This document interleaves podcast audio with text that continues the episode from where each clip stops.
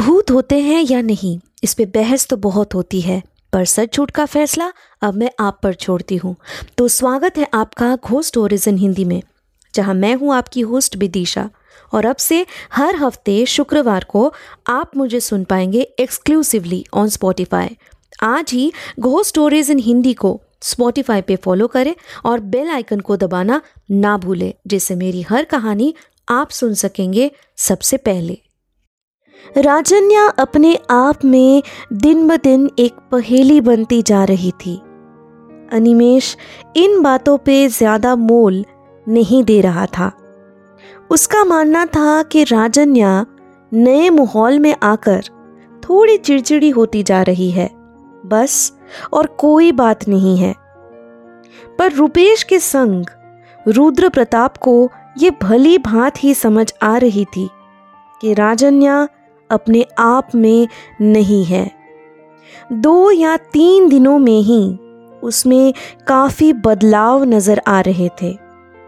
उसका पहनावा, बोलचाल और अदब कायदा मानो किसी और की हो। रुपेश उसके बचपन का दोस्त था। उसने खुद राजन्या को एक रात रंगे हाथों पकड़ा था। उस रात काफ़ी बादल गरज रहे थे। और बिजली भी चली गई थी। इस वजह से बरामदे में खड़े होकर बाहर का नज़ारा देखे जा रहा था रुपेश। तभी उसे किसी के गुनगुनाने की आवाज़ सुनाई दी। उसने इधर उधर नज़र घुमाते ही बरामदे में दूसरे ओर पे खड़ी हुई राजन्या दिखी। उसे आवाज़ लगाने ही वाला था रुपेश कि तभी उसने एक बात पे गौर की। राजन्या ने कोई सफ़ेद और सुनहरे रंग की साड़ी पहनी हुई थी। उसने अपने लंबी चोटी बनाई रखी थी, जिसमें मोगरे का माला भी लगा हुआ था। करीब चलते हुए रुपेश को ये भी दिखाई दिया कि उसने ढेर सारे चमकीले भारी सोने के गहने पहने हुए हैं। हाथों की उंगलियों को हवा में फिरोते हुए वो वही गाना दोहरा रही थी जो कुछ दिन पहले रुपेश और राजन्या दोनों ने उस ग्रामाफोन पे पहली बार सुना था। जब कई बार पुकारने पर भी राजन्या ने कोई जवाब नहीं दिया। तब रुपेश ने उसके कंधे पर हाथ रख के उसे कहा, ये सब क्या किए जा रही है तू? राजन्या, ये तूने क्या हालत बना रखा है अपना? आर यू ओके राजन्या ये सुनते ही खुर्राते हुए बोली जाओ यहाँ से। अपने घर वापस चले जाओ। तुम्हारा यहाँ कोई काम नहीं। मुझे परेशान मत करो। जाओ, निकल जाओ। रुपेश उसे होश में लाने की कोशिश करता हुआ चिल्लाकर बोला, राजन्या, क्या बोले जा रही है तू? तू मुझे वापस जाने के लिए बोल रही है? तू चल यहाँ से फ़ौरन। अपने कमरे में चलकर आराम कर। तेरी तेरी दिमागी हालत ठीक नहीं लग रही है मुझे। कहा ना मैंने, जाओ यहाँ से। मैं यही रहूँगी। मुझे यहाँ से ले जाने की जिद की तो मैं यही से नीचे कूद कर अपनी जान दे दूँगी। चला जा अपने काम से काम रख। जा अपने कमरे में। राजन्या की दहशत भरी आवाज़ ने उस रात से द्रुपेश में खौफ पैदा कर दिया था। सारी आप बीती अनिमेश और रुद्र प्रताप को अगली सुबह उसने बता दिया। राजन्या को पूछताछ करने पर उसने किसी के बातों का सीधा सीधा जवाब देना ज़रूरी नहीं समझा। उसका बस यही कहना था कि उसे अब से उसी ग्रामाफोन वाले कमरे में रहना है। उसी कमरे में उसे सुकून महसूस होता है। काफ़ी नानुकुर करने के बाद भी रुद्र प्रताप आखिरकार अपनी पोती के जिद के आगे घुटने ठेक देता है। लेकिन इससे बात और बिगड़ गई। राजन्या, अब घंटों उसी गाने को ग्रामाफोन में बजाती रहती और कमरे के कोने कोने में घूमते हुए उसी को गुनगुनाया करती। जिस राजन्या को म्यूज़िक में ज़रा भी दिलचस्पी नहीं थी, उसी को आज मुँह जुबानी शास्त्रीय संगीत का ऐसा चर्चा करते हुए देख अनिमेश भी अब कुछ सोच में पड़ गया था। आधी रात में अनिमेश अपने बहन से सवालात करने उसके कमरे तक जा पहुँचा। पर वहाँ का माहौल उस वक्त कुछ और ही था। राजन्या आईने के सामने खड़े होकर अपने लंबे बालों में कंगी फेरते हुए गाए जा रही थी। पियाना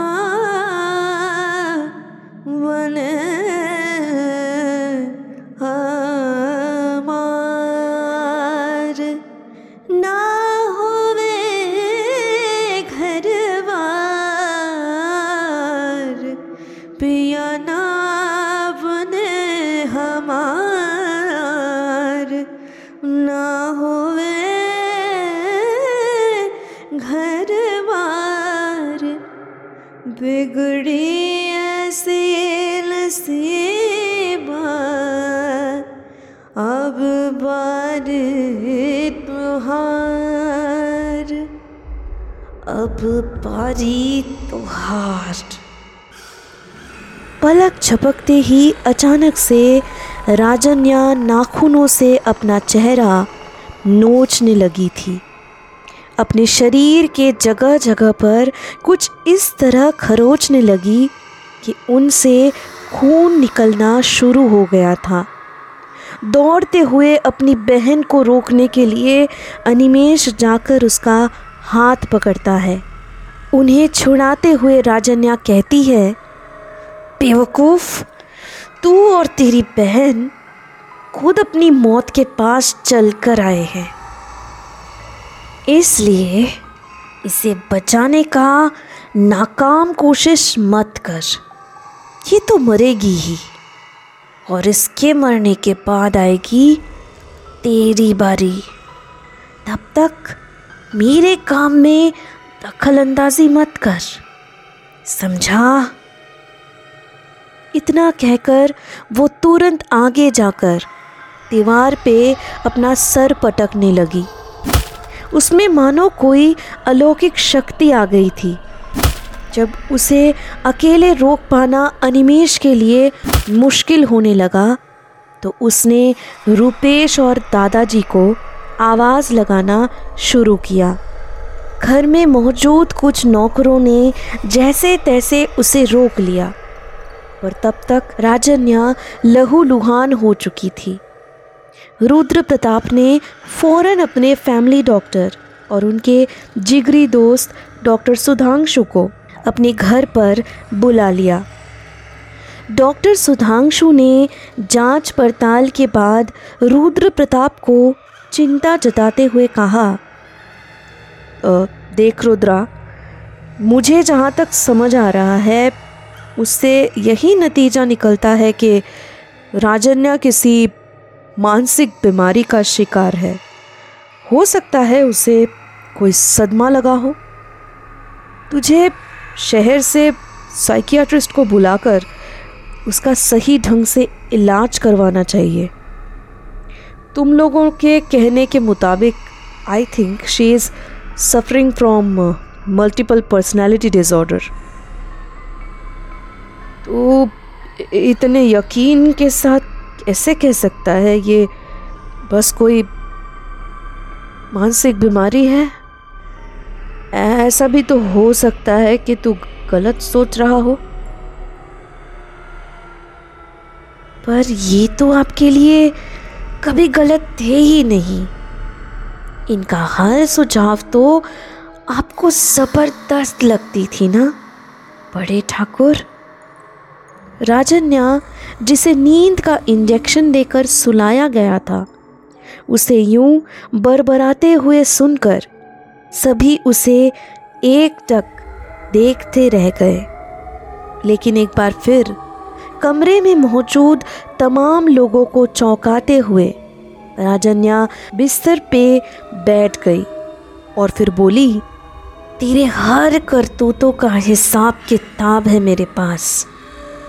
कैसे तूने मेरे बच्चे को मार डाला? कैसे तूने मेरा भी झूठा मेडिकल रिपोर्ट बनवाया? हर वो बुरा काम किया तूने, जो किसी भी डॉक्टरी की किताब में नहीं लिखा गया है। बड़ा जिगड़ी यार बनता फिरता है ना? इस बड़े ठाकुर का?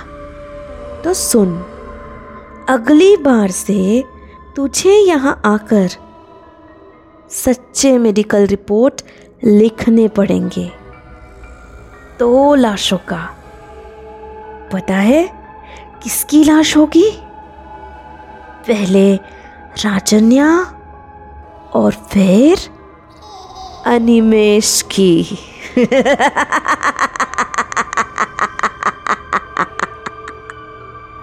राजन्या के सो जाने के बाद बैठक खाने में रुद्र प्रताप अनिमेश, रूपेश और डॉक्टर सुधांशु। बैठे बैठे राजन्या की मुँह जुबानी याद किए जा रहे थे। अनिमेश की जहन में उन बातों को दोहराते हुए कई सारे सवाल घूम रहे थे। रुद्र प्रताप ने मानो उसकी मन की बात पढ़ ली थी और इसलिए सबका ध्यान भटकाने के लिए साइकियाट्रिस्ट के बारे में वो बोलने लग गए। अनिमेश को भी अपनी बहन की फ़िक्र सबसे पहले थी। आखिरकार तय किया गया कि अगली सुबह ही शहर से किसी नामी साइकियाट्रिस्ट को गाँव में ही बुलाया जाएगा। राजन्या अपना आपा खो बैठी थी, सो उसे यूँ कहीं ले जाना खतरे से खाली नहीं होता। सुबह साइकियाट्रिस्ट के साथ बात करने के बाद अनिमेश अपनी बहन के कमरे तक जा पहुँचा। पर उसने देखा कि वहाँ उसके कमरे में राजन्या थी ही नहीं। उसे कई बार पुकारने के बाद भी जब कोई जवाब नहीं आया, तब अनिमेश को कुछ खटका। उसे शक हुआ कि एक बार फिर शायद राजन्या उसी ग्रामाफोन वाले रूम में चली गई होगी। बहन की चिंता सताते ही वो दौड़ता हुआ सीढ़ियों से ऊपर चढ़ गया। राजन्या को आवाज़ देते हुए जब उस कमरे के अंदर अनिमेश ने अपने कदम रखे तो उसके पैरों तले से मानो ज़मीन खिसक गई। रोता बिलकता हुआ एक बच्चे की तरह वो फर्श पे घुटने टेक के बैठ गया। रुद्र प्रताप रुपेश के साथ बाकी घर के नौकर चाकर भी तब तक वहाँ पहुँच गए थे। उनके लिए भी अपने आँखों देखी को विश्वास कर पाना मुश्किल सा था। कुछ देर बाद डॉक्टर सुधांशु के पुष्टि के बाद उन्होंने ही मेडिकल रिपोर्ट तैयार करके उसे रुद्र प्रताप के हाथों में थमा दिया। घो स्टोरीज इन हिंदी को स्पॉटिफाई पे फॉलो करते वक्त बेल आइकन को दबाना ना भूलें, जिससे मेरी हर कहानी आप सुन सकेंगे सबसे पहले।